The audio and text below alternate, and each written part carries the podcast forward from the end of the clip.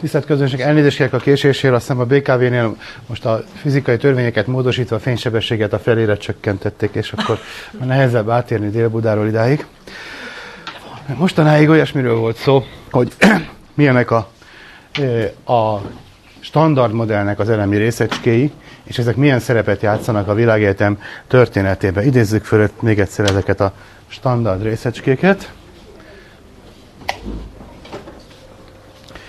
Tehát tudjuk, hogy a részecskék két típusra oszthatók. A, az egyik a fermionok, tehát felespinű részecskék, a másik csoportba pedig az egyes spinű közvetítő bozonok tartoznak. A építőkő részecskék vagy fermionok, azok megint két csoportra osztanak, az egyikbe vannak a leptonok, a másikba a kvarkok. Mindegyik párosával fordul elő elektronnak a párja a neutrino, a kvarkok pedig U meg D kettesével, ráadásul ugye a kvarkokból mindegyik három színű verzióban fordul elő. Ez egy részecske generáció, és az ilyenek közötti kölcsönhatást közvetítik a közvetítő részecskék, fotonok, eh, Z és W részecskék, illetőleg a gluonok. Most ez a szituáció még kétszer megismétlődik. Hát, jó.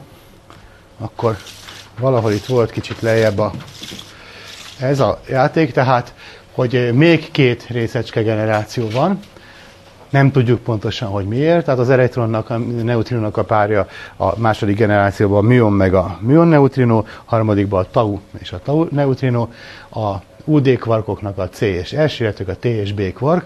A közvetítő részecskéket nem kell megismételni, mert azok ugyanazok mindazon részecskék, mindegyik, mindegyik generációhoz.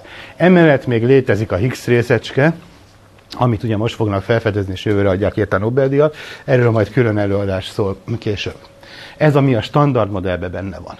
Kvarkokból összeállnak a hadronok, mint például a proton meg a neutron, és akkor ezekről a részecskékről szóltak a korábbi előadások.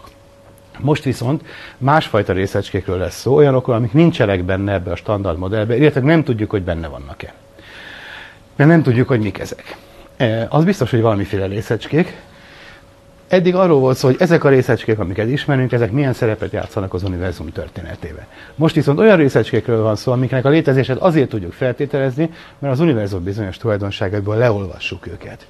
Két ilyen nagyobb típusú objektum van, nagyobb kategória. Az egy, egyik az olyan sötét anyag, a másik a sötét energia az elnevezés az teljesen sötét. Tehát most a, nem a sötétség a lényeg, hanem hogy ez egy újfajta anyag, és mint kiderült, és erről már a legelején, amikor a, a háttérsugárzásról beszéltem, akkor már e, mondtam, hogy ezek nagyon fontos szerepet játszanak az univerzumban, mégpedig úgy, hogy a, az anyagnak a nagy része ezekből az újfajta, tehát ma még nem elég ismert anyagokból van, és a, az eddig megbeszélt anyag összesen az univerzum teljes anyagmennyiségének kb. 4%-át alkotja.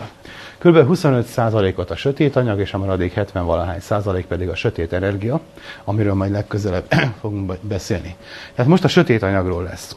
Sötét anyagra nagyon büszkék lehetnek a csillagászok, mert a csillagászok találták ki, hogy egyáltalán ilyesmi van. Még valamikor a 30-as években kezdtek rájönni arra, hogy, hogy nem látni az anyag egy részét. Hát persze, hogy nem látni. Hát korábban a Plutót se látták, meg azokat, amiket most fedezünk föl. Halványak, azt a meteort se látjuk, ami holnap a fejünkre fog esni, az se világít eléggé. Szóval az anyag jelentős része a naprendszerben is olyan állapotban van, amit nem ismerünk, nem látjuk. De, bocsánat, a naprendszer anyagának a nagy része a napban van. Azon kívül még elhanyagolható a törmelékkering körülötte. Tehát ilyen értelem, hogy ha mérlegre tennénk, akkor a nagy részét az anyagnak látjuk. Ezt gondolja az ember, hogy más naprendszerekben, meg más tejútrendszerekben is ez a helyzet, hogy az anyag jelentős része a csillagokban van. Erről már többször volt szó, hogy a, a csillagok elméleti módon kiszámíthatók, hogy mekkorák, tömegre. Nagyjából minden csillagnak a tömege az a...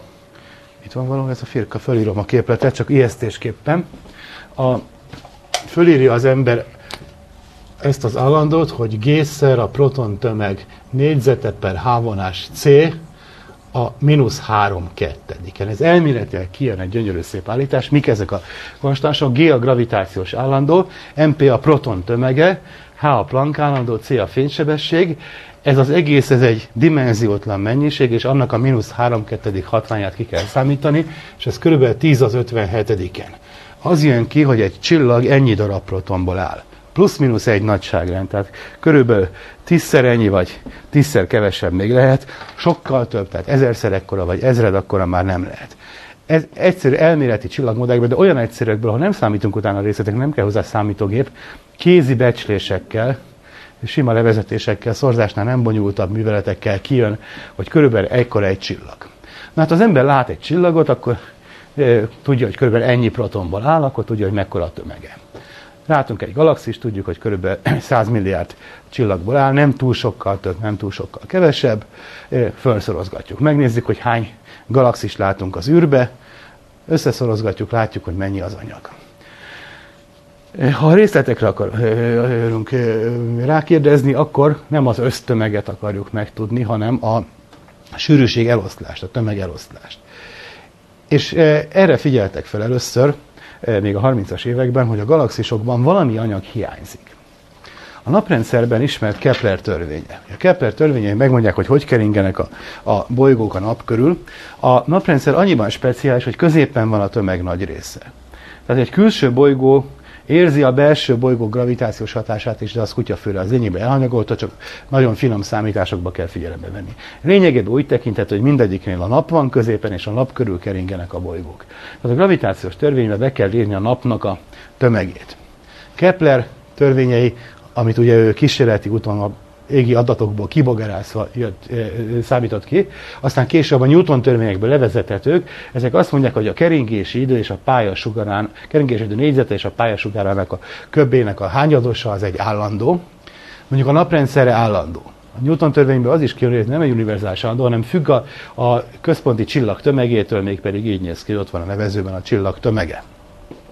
Tehát, hogy ugyanezt egy másik naprendszerre megnézzük, akkor a Kepler törvénye ott is fennáll, most már lehet ellenőrizni az exonaprendszereknél, t per r az egy konstans, de egy másik konstans, mert annak a csillagnak a tömege van. Sőt, ugyanez érvényes például a Jupiter rendszerére, hogyha ide beírom a Jupiternek a tömegét, akkor itt a Jupiter körül keringő holdaknak a pályaadatait és keringés idejét kell beírni, akkor is érvényes ez a, a képlet. Na hát, mi, miből lehet ezt levezetni? Egyszerű iskolás módszerekkel, hogyha körpályákra szorítkozunk, akkor a, a vonzó erő és a centrifugális erőnek az egyensúlyából ki lehet okoskodni azt, hogy mennyi is egy adott elsugarú pályán keringő objektumnak a keringés ideje, és akkor ebből kijön a Kepler törvény. Mi történik akkor, hogyha nem ez a helyzet, hogy a központi objektum egy kicsi, de nagy tömegű valami, és azon kívül sokáig semmi, hanem valami folytonos tömegeloszlásról van szó, tehát mondjuk egy galaxisról. A galaxisnál a következő e, kell e, figyelembe venni. Megint csak a Newton törvényekből következik az, e, még a csillagokkal kapcsolatban szoktunk erről beszélni, hogyha veszünk egy gömböt, a gömb körül mozog egy másik objektum, akkor a ráható gravitációs erő az úgy tekinthető, mintha az a gömb az a központban lenne egyesítve. Tehát az egész tömeg, mintha egy pontszerű objektum lenne a centrumban. Ha viszont veszünk egy gömb héjat, és annak a belsejében mozog valami, arra nulla erő hat. Tehát durván szólva egy ilyen keringő objektumnál csak az számít, hogy azon belül, a pályán belül mennyi tömeg van, azon kívül mennyi, az nem érdekes. Hát akkor, hogyha van egy galaxis, most ehelyett képzeljenek el elkent tömegeloszlást. Akkor egy adott pályán kering benne egy csillag, akkor ő neki csak azt számít, hogy azon a pályán belül mennyi tömeg van az összes többi csillagból, meg egyébből, ami ott, ott van összerakosgatva. Van, vannak a megfelelő képletek, visszafele ki lehet számítani, hoppá, gravitáció. Igen. Visszafele ki lehet számítani, hogy mennyi az adott sugáron belül levő összes tömeg, és ezt le tudom rajzolni a sugárnak a függvényébe. Tessék elkezdeni, ha nulla sugár, akkor azon belül nincs semmi tömeg. Megyünk kifele, folyamatosan nő a tömeg, elérik a galaxisnak a külső tartományát, hát akkor megyünk ki, de több tömeg már nem lesz, tehát innentől kezdve ez a függvény ez állandó. Az, azon a sugáron belül levő tömeg az e, akkor már nem fog tovább változni.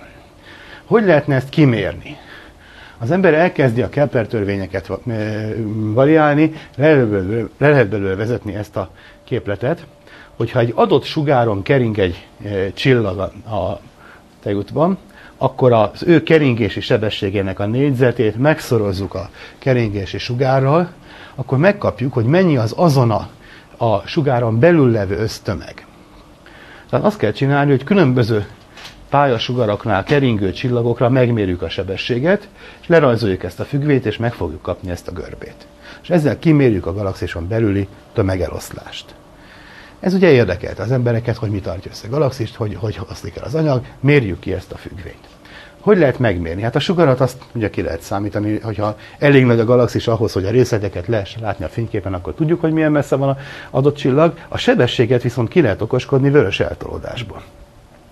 Adott távolságra a centrumtól, ami itt van, az erre fele mozog, ami itt van, az erre mozog. Ha én innen nézem, akkor ez szembe jön velem, és ezért egy kék eltolódás szenved a fénye, ami meg itt van, annak meg vörös eltolódás szenved a fénye. Ez olyan módszer, hogy mostanában már nem galaxisokra, hanem egyes csillagokra ki tudják mutatni. Amikor a csillag forog, az egyik oldala felé jön, másik oldala távolodik tőlem, és ezt a kis különbséget is már érzékelni lehet, és ebből ki tudjuk számítani, hogy a csillag milyen gyorsan forog a tenger körül. Hát ezt is meg kell csinálni, így megméricskéljük különböző eh, távolságokra a centrumra, és lerajzoljuk ezt a függvényt. Na hát nagy meglepetés érte a 30-as években a csillagászokat, ahelyett, hogy az elméletileg várható görbét kaptuk volna, ez így ment tovább fölfelé ez a függvény. Persze nehéz meg egy pillanat az ember egy, egy kicsit frászkap, hogy hogy is van az, hogy itt van a galaxis széle, és akkor megnézzük a szélén túl keringő dolgokat, tehát ahol nincs már semmi, akkor ott mi kering körülötte. Jó, műholdakat lehet oda küldeni, de ezt meg nem szoktunk galaxis körüli műholdakat küldeni. Nyilván vannak ilyen kószacsillagok, amik a legszélén keringenek. Ugye mindenki tudja alapítvány trilógiából, hogy a galaxis legszélső csillaga az a Terminus, és ott jár, a, ott lakik az alapítvány, stb. De a másik dolog, ami kijebb van, a galaxisnak a, a kísérő galaxisai. A legtöbb galaxis körül keringenek, mint műholdak, ilyen szatellit galaxisok, és azoknak is meg lehet nézni, azok ugye jóval messzebb vannak, de azokat is el lehet rajzolni erre a görbére. Azt várna az ember, hogy az azoknak a keringéséből kiszámított adatok ráilleszkednek erre a elosztás görbére, de nem, megy tovább. Olyan, mintha ott, ahol láthatóan a fényképen véget ér a galaxis, még folytatódna. Lenne benne még valami anyag. Hát ez a hiányzó tömeg, ami mondom már 30-as évek óta piszkálja a csillagászokat. Ki lehet számítani, hogy mennyi ez. Hát meddig vannak adatok, és hát addig ott még mindig hiányzik anyag. Olyan egészen durva adatok jöttek ki, amiről sokáig azt hitték, hogy ez mérési hiba.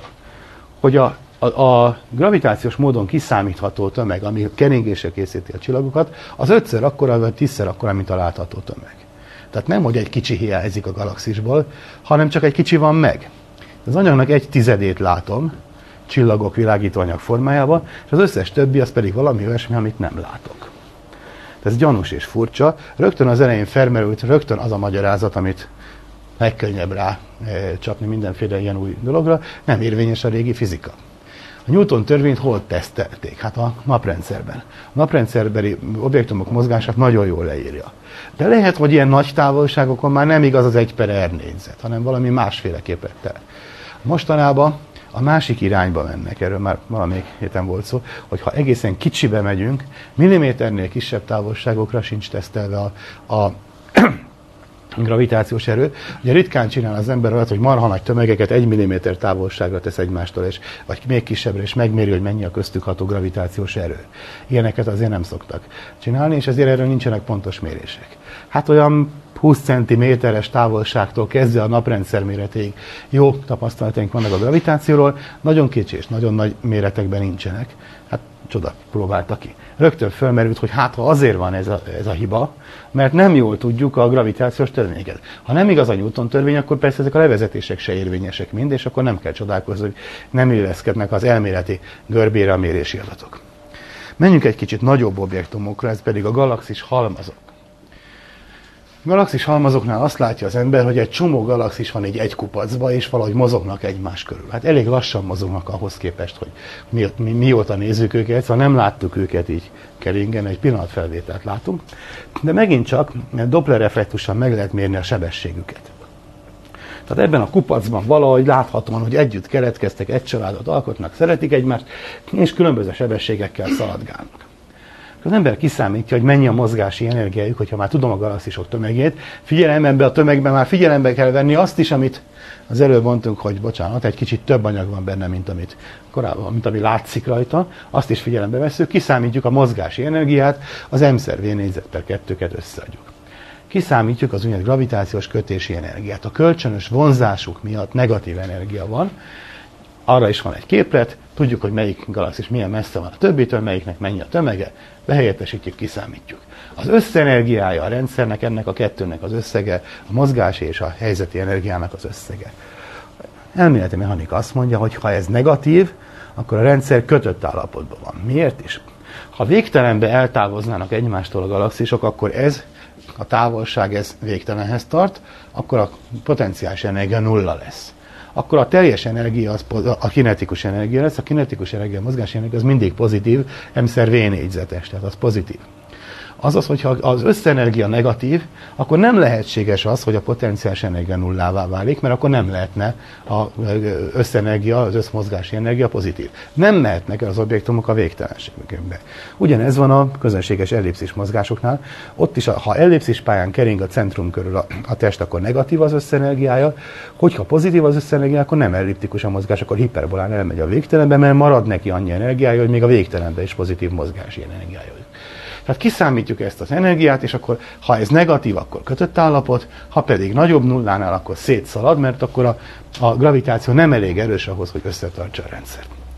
Kiszámolták, és a legtöbb galaxis halmazra az jött ki, hogy pozitív az összenergia, tehát a rendszer nincs kötve, szalad szét.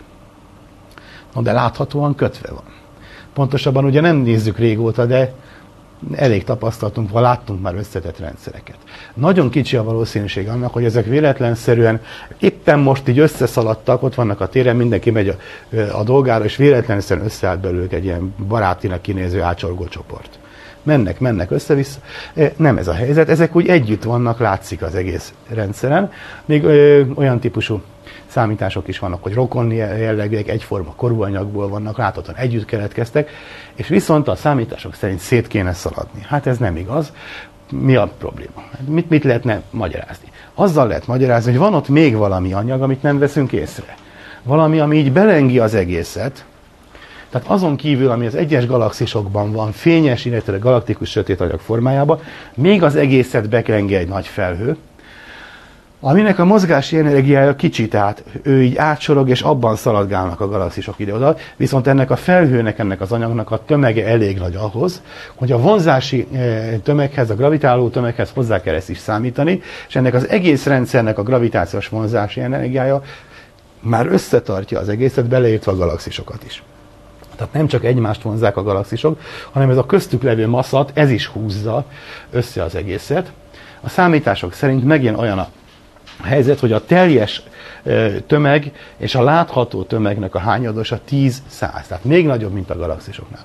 A galaxisoknál 5-10-szer nagyobb volt a nem látható anyag, mint a látható. Most meg már 10-szer 100-szor nagyobb, tehát jó nagy anyag van ott, amit nem veszünk észre, csak egy kicsi részét.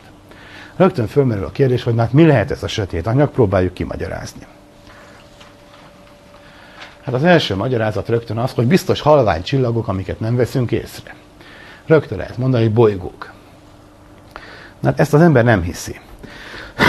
hogy, hogy egy galaxisban annyi bolygó legyen, hogy az össztömege az tízszer akkora, mint a galaxis csillagainak a tömege, ezt sci lehet mesélni, sőt, rémtörténeteket keríteni ahhoz, hogy a bolygókat száműzték, és ott keringenek a csillagok között, meg egyebek, de valójában az ember ezt nem akarja elhinni.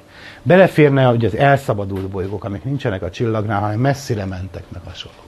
Na aztán felmerült a kérdés, hogy barna törpék, azok micsodák, ugye már volt, volt erről szó, amikor a csillagok keletkeznek, gázfelhőkre szakadozódik a korábbi homogén massza, elkezdődik összehúzódni az egész, de a gázfelhők mérete véletlenszerű. Ha túl kicsi, akkor a gravitáció összehúzza, de nem tudja eléggé összehúzni ahhoz, hogy a belsejében a hőmérséklet eléri azt a kritikus értéket, kb. 10 millió fokot, hogy beinduljon a magfúzió. És akkor nem lesz belőle csillag.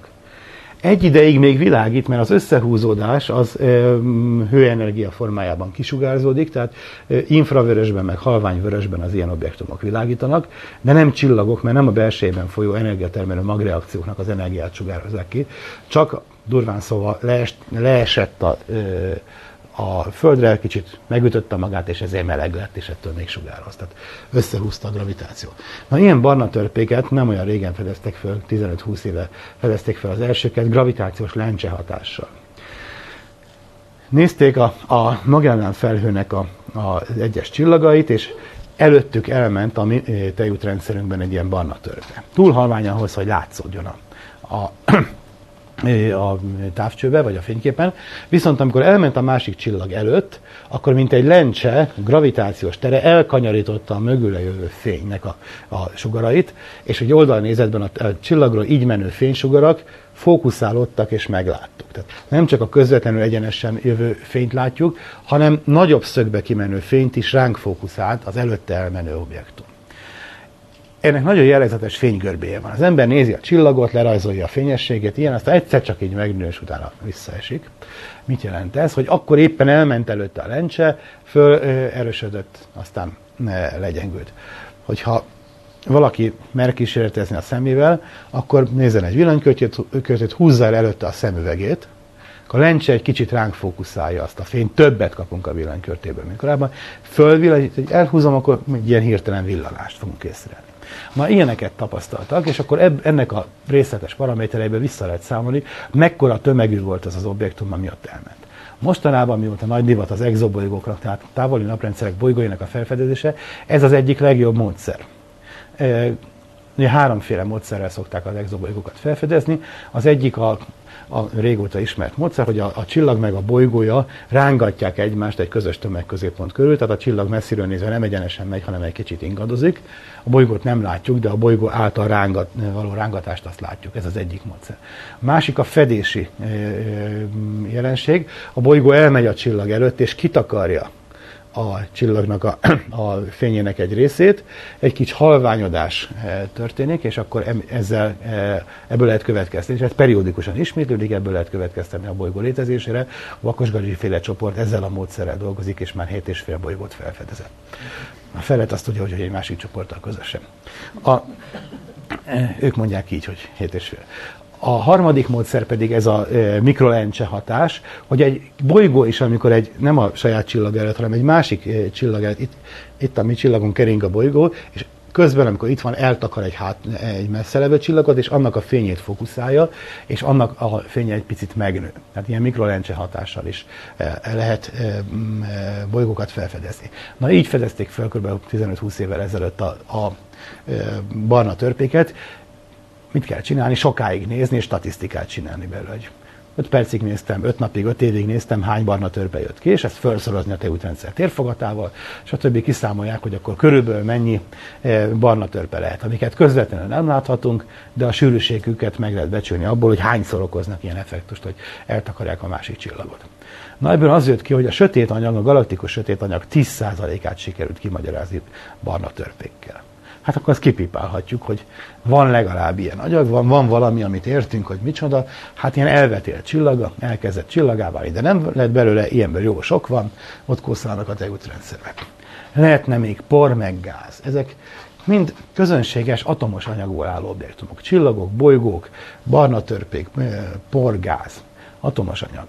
Atomos anyag az mit is jelent? Hát atom, atommag és elektronok. Az atommagok, tudjuk, protonokból, neutronokban állnak, ezek úgynevezett barionok. Ha visszalapozunk a elemi részecskékhez, tehát ez úgynevezett barionos anyag. A barionos anyag ösztömegére van egy rettentő erős korlát kozmológiai alapon. Mióta komolyan veszik ezt az egész nagybum kozmológiát, azóta nem lehet akármilyen paramétereket mondani az univerzum összetételére. Mert hogyha, ha mondunk valamit, hogy szerintem még van 45,5 százalék ilyen-olyan anyag, tulajdonságai a következők, és megmondom, azt mondják, jó, köszönöm szépen, előveszik a számítógépeket, amiken fut az univerzum modellje, beteszik, és kiszámítják, rendben van, ha neked igazad van, hogy ilyen anyag is van a világban, akkor az ősrobbanás egy kicsit másképp ment végbe, mint ahogy mondtad, a pontos részletek azok egy, az eddigi görbe helyett egy kicsit másképp mennek. Például kiszámítják belőle azt, hogy mennyi hélium keletkezett az ősidőkben. Tessék visszaemlékezni arra, már volt róla szó, hogy a az első három percben, amikor az univerzum tágult és hűlt, volt egy olyan korszak, amikor éppen abban a hőmérséklet tartományban járt, mint a, ami most a csillagok belsejében van. Amikor ennél jóval melegebb volt, akkor azért nem mehetett magfúzió, mert a proton meg a neutron nem voltak ö, stabil objektumok, egymásba átalakultak, meg antirészecskékkel találkoztak. Amikor már tudtak találkozni, de még mindig nagyon meleg volt, akkor arra jött egy kósza foton, és szétverte a frissen létrejött atomagot. Amikor túl hideg volt, akkor már az volt a baj, hogy a protonok taszítják egymást, és nem tudnak találkozni, és akkor azért nem megy a magfúzió. Később meg már nem voltak neutronok, mert azok meg elbomlattak 15 perc alatt. Volt közben egy rövid időszak, amikor elég meleg volt ahhoz, hogy elég gyorsan menjenek, hogy fuzionálhassanak, és már elég hideg volt ahhoz, hogy a fúzió termékei egyben maradjanak. Ez alatt a rövid idő alatt a korábbi protonok, neutronok egy része atommagokká egyesült, könnyű atommagokká. George Gamow eredetileg azért találta ki az egész nagybumot, mert úgy gondolta, hogy a nagybum utáni első néhány percben szintetizálódott az összes atommag. Tehát a periódusos rendszer összes elemének az atommagját a nagybum gyártotta le. Aztán később, amikor elkezdtek a részleteknek utána számolni, akkor kiderült, hogy nem. A nagy boom az elkezdte a szintézis, de valahol az első néhány elem után ott a ugye, hidrogén, hélium, litium, bor, berillium, itt valahol megállt a fúzió, és nem ment tovább. Tetszik emlékezni, csillagokkal kapcsolatban beszéltünk arról, hogy a berillium 8-as nem létezik, az egy gátat ad a magfúzió előtt és a, csillagokban csak egy ravasz mechanizmussal mehet tovább. Tehát a könnyű elemeket legyártotta az univerzum, a nehezeket, azt már a, ennél nehezebbeket már a csillagoknak kellett. Na most az, hogy melyik elemből mennyit gyárt le az univerzum az első néhány percben, az nagyon érzékenyen függ attól, hogy milyen ütemben tágul. A milyen ütemben tágulás eh, viszont attól függ, hogy milyen az anyagi összetétele. Tehát ha azt tételezzük fel, hogy jóval több barionos anyag van, mint amit korábban gondoltunk, akkor ennek megfelelően újra számoljuk a modelleket, és más lesz a tágulásnak az üteme, és más lesz a létrejött könnyű elemeknek a számaránya még nagyon érzékenyen változik a dolog. Ha a paraméterek egy százalékkal változnak, akkor az jön ki, hogy nem 25 százalék alakult át héliummá, hanem egy százalék vagy 100 százalék. Tehát icili-picili változásra nagyon megváltozik ez a paraméter. Azt pedig megmértük, kísérleti tapasztalat, hogy a, az univerzum ősanyaga, tehát a csillagok előtti ősanyag 25 százalék héliumot tartalmaz. Tehát egyszerűen nincs semmi olyan csillag, amiben 25 százaléknál kevesebb van. Csillagok persze maguk gyártják a hidrogénből a héliumot, és növelik a hidrogénhez képest a héliumnak az arányát, de olyan nincs, amivel csak 10% vagy 20% van, mert nem a tiszta hidrogénből indulnak ki, hanem már a, a csillag előtti korszakban volt 25%. Erre több közvetlen és közvetett bizonyíték is utal, tehát ez egy jól mért adat. Minden kozmológiai modellnek ezt reprodukálni kell. Ha egyszerűen azt mondjuk, hogy tegyünk bele még egy csomó anyagot, amit nem látunk, de az is barionos anyag, sok-sok por van, sok-sok nem látható bolygó, vagy gáz, meg mit tudom én, akkor a kozmológiai vészcsengő elkezd csiningelni, rendben van, te ezt feltételezheted, de akkor nem stimmel a modell, nem stimmel az univerzum története, nem jó az, amit eddig számoltunk. Tehát az erős korlát nem pakolhatunk bele barionos anyagot. És ezért nem lehet a sötét anyagnak, a galaxisokban és a galaxis halmazokban észlelt sötét anyagnak a nagy részét kimagyarázni azzal, hogy még vannak atomok a világban, csak éppen nem kiabálnak. Másrészt vannak ilyen problémák, hogy gázfelhő. Hát a gázfelhő elnyeri a, a, a környezetnek a sugárzását, fölmelegszik, és ő is sugároz. Tehát nem lehet azt mondani, hogy ott van egy nagy darab gázfelhő, és nem szól egy szót se, egy szálfotont se bocsát ki, nem látszik. Nem úgy világít, mint a csillag, persze, mert hidegebb, de infravörös, rádió, stb. mindenféle más sugárzásával ki lehetne mutatni. Nem lehet azt mondani, hogy az univerzum egyszerre tele van egy csomó gázzal. A gázt észlelni tudnánk. Jó? Hát észleljük is, például a tejútrendszert úgy térképezték föl, hogy a hidrogén felhőknek a, a 21 cm-es rádiósugárzását mérték nagy rádióteleszkopokkal, és ebből rekonstruálták, hogy hol, hogy helyezkednek a gázfelhők, és ezzel lehetett kirajzolni a tejútrendszernek azokat a spirálkarjait, amiket nem látunk közvetlenül. Tehát, ugye amikor az ember benne van a rendszerben, akkor onnan nehéz magunk körül térképet csinálni, mégis vannak olyan térképek, mintha egy kívülről ránéznénk a tejútrendszerre. Tehát ezek így keletkeztek. Nem lehet egyszerűen csak oda dumálni még egy csomó gázt nem megy a barionos anyaggal. És ezért jön az, hogy ott meghúztam azt a vonalat, és azt mondja az ember, hogy a hagyományos atomos barionos anyagból való sötét anyag magyarázat mellett mindenképpen egzotikusabb anyagokat is figyelembe kell vennünk. Hát a legexotikusabb, amit mindenki nagyon szeret, a fekete lyukak. Hát fekete lyukakból annyi lehet, mint a nyű. Úgyse tudjuk, hogy mennyi van belőle. Elvileg még az is lehet, hogy olyan sok pici fekete lyuk van, hogy azoknak az ösztömege kiadja a sötét anyagot. Elvileg lehet, nem túl valószínű. A számítások, modellek ezt nem igazolják. Milyen modellek? Hát arra is vannak számítások, hogy az ősrobbanás idején keletkezett egy csomó fekete lyuk. Vannak nagy, nehéz fekete lyukak, amik egyrészt csillagokból jöttek létre, amikor a szupernova robbanás után egy nehéz csillag összeomlott fekete lyukká. Másrészt vannak a tejútrendszerek közepén fekete lyukak. Éppen most megint mai hírek csillagászatúban olvastam, hogy, hogy a gömbhalmazokban is e, ismét feltételeznek egy kis központi fekete lyukat, bár sokáig azt gondolták, hogy ott nincs. Szóval ilyesmi fekete lyukak lehetnek, de hát ezek összemérhetők a csillagokkal. Tehát ugyan tipikusan abból az anyagból jöttek létre, mint a csillagok, csak hát nagyon összeroppant, így lett belőle fekete lyuk. Van egy másik e, számítás, mely szerint még a kezdetben, amikor még forró és kacsvaszos volt az egész, az elemi részecskék mellett mini fekete lyukak is keletkeztek. Hát azok is itt lehetnek. De ezt meg megmondja a kvantumelmélet, meg megmondja a termikus egyensúlynak az elmélet, hogy körülbelül mekkora részét alkothatják az anyagnak. Ha nagyon megerőszakolja az ember az elméleteket, akkor ki lehet dumálni, hogy, egy, eh, hogy megfelelő mennyiségű, de azok nagyon mm, nyögvenyerős elméletek. Nem, nem tekinthetők eh, komolyan veendő elméleteknek jelenleg, azokat, amik azt mondják, hogy az összes sötét anyag az fekete lyuk. Fekete lyukak is ott lehettek, volt belőlük valamennyi nem olyan sok, mint, mint amennyit a sötét anyaghoz ki kéne magyarázni. Vannak olyan egzotikus ötletek, hogy gravitációs hullámok járják be az univerzumot. Kezdetben biztos nagyon sűrű, forró volt az anyag, össze-vissza rángatózott, nagy tömegek gyorsan mozognak, a sok gravitációs hullámot kelt, és azok a gravitációs hullámok, akár csak a kozmikus háttérsugárzás most is itt vannak, és e, járkálnak körülöttünk. Magának a gravitációs e, hullámnak is van energiája, ezért ezt is át lehet járni, látszani tömegre, ki lehet számítani, hogy annak is van valami gravitációs hatása. Megint csak az a e, válasz, hogy, hogy nagyon mesterkét modellek kellenének ahhoz, hogy azt mondjuk, hogy az univerzum anyagának nagy része gravitációs hullám.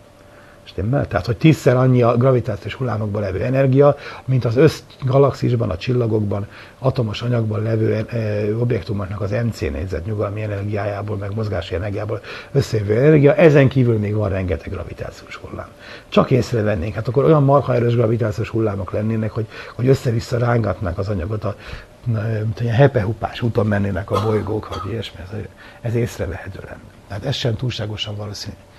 Na és akkor most jönnek ezek a további vad dolgok, hogy jó, hát barionok nem lehetnek, de másfajta elemi részecskék lehetnek. És akkor még van egy egzotikus dolog, amit odaírtam, az ősanyag. Az ősanyag az ugye megint csak nem szerepel a táblázatunkban, mert már nincs.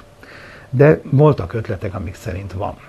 Ambar Cumjan, neves, neves ö, örmény asztrofizikus, akkor még szovjet volt, akkor ő, ő, ő találta ki ezt az elméletet, amikor az 50-es, 60-as években rájöttek, hogy az univerzum teli van robbanásokkal. Akármerre nézzünk, mindenhol azt látjuk, hogy éppen szétrobbanó galaxismagok, eh, messzire kínyúló nagy eh, gázfelhők, stb.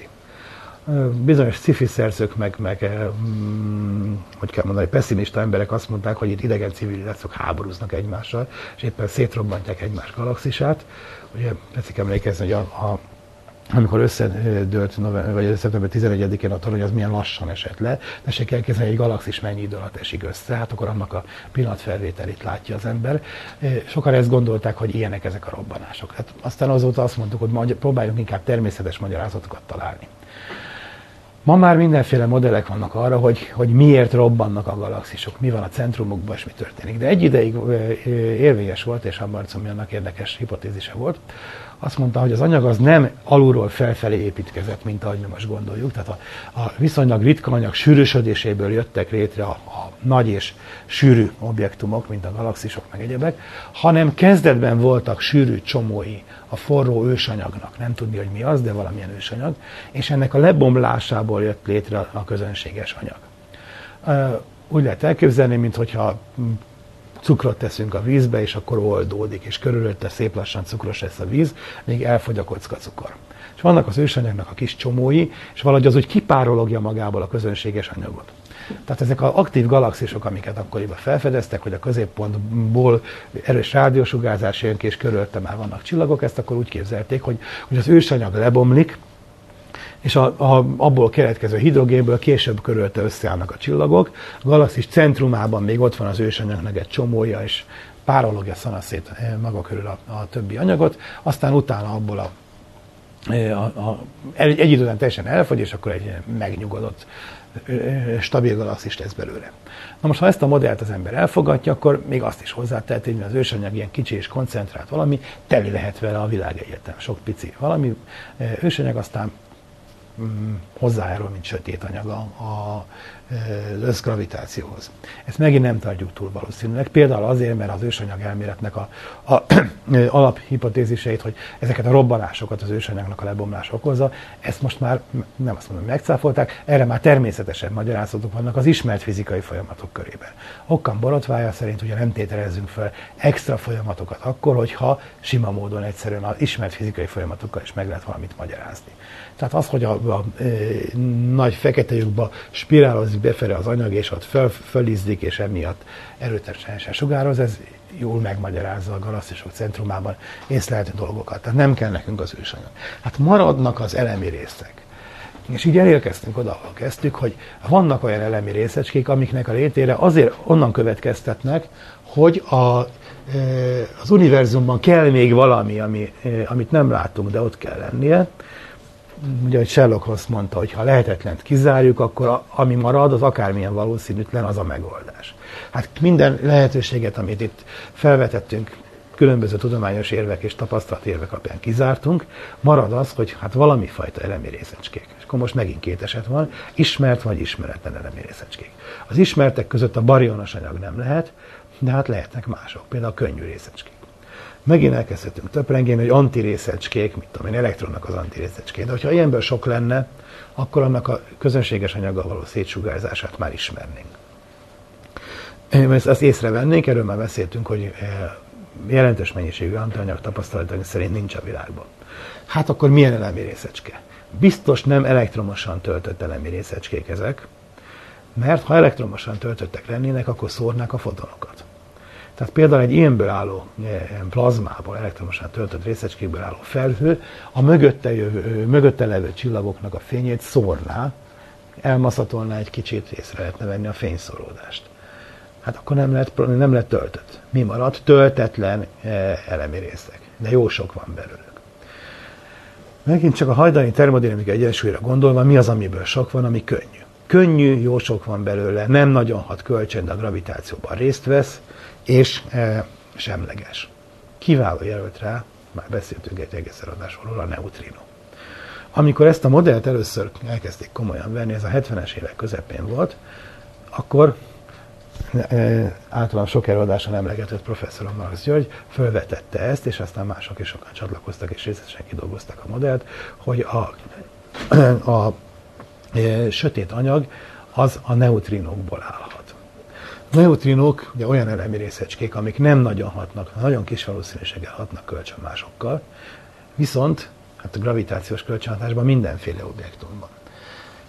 Kiszámolták, hogy akkor e, e, játszhatják el a sötét anyagnak a szerepét, hogyha nem nulla tömegűek. Ugye a nulla tömegű részecskék azok fénysebességgel mozognak, erre ismert példa a foton.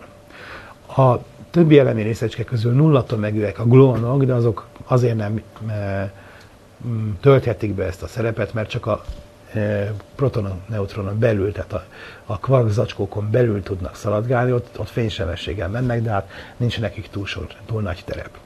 A fotonok tényleg végtelen sebes, tehát vég, végtelen távolságot be tudnak járni fénysebességgel.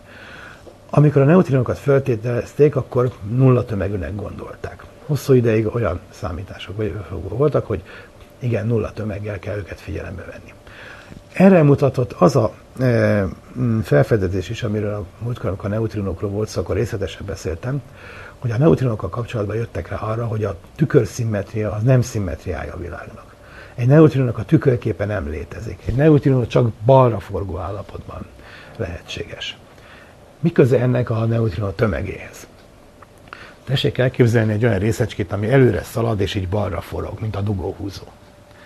Most képzeljük el, hogy én még gyorsabban tudok szaladni, mint ez a részecske, és akkor gyorsabban megyek nála, ugyanabba az irányba, akkor azt látom, hogy a részecske hátrafele megy hozzám képest, és még mindig balra forog, de az annyi, mintha arra menne és jobbra forogna.